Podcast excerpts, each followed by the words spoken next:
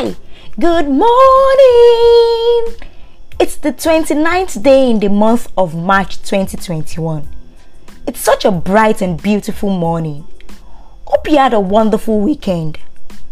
Glory to God who makes us to triumph on all sides. I am Holu Atobilaba, fondly called T-Mag, and I welcome you to today's episode of Daily Confessions. Please repeat these words over again till it hits your spirit man. Glory to God who makes me to prosper on all sides. This is my exponential decade. I step into immeasurable light. I am clothed in the full regalia of Christ. I am wrapped with favor. I am clothed with honor. The fire of God goes before me. I am sanctified and purified by the word of God. I am a lover of the written and spoken word of God. My mind is full of light. I have clarity.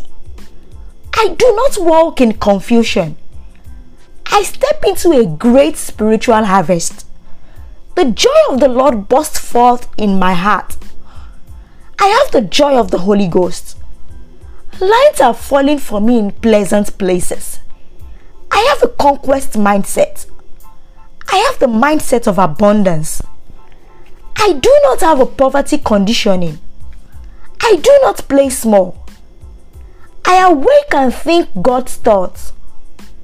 I partner with God for His great manifestation on earth. I am a forerunner. I prepare the way and people for the move of God. I am not distracted. I am a soldier on a mission. I am not given to frivolities. My heart is without guile. I am a woman after God's heart. I burn for God. I yield to God. I am Abba's beloved. With that, we have come to the end of today's episode. I pray for you this day that you experience light. It is such a great blessing to walk and walk in the light of God. Light floods your heart and mind.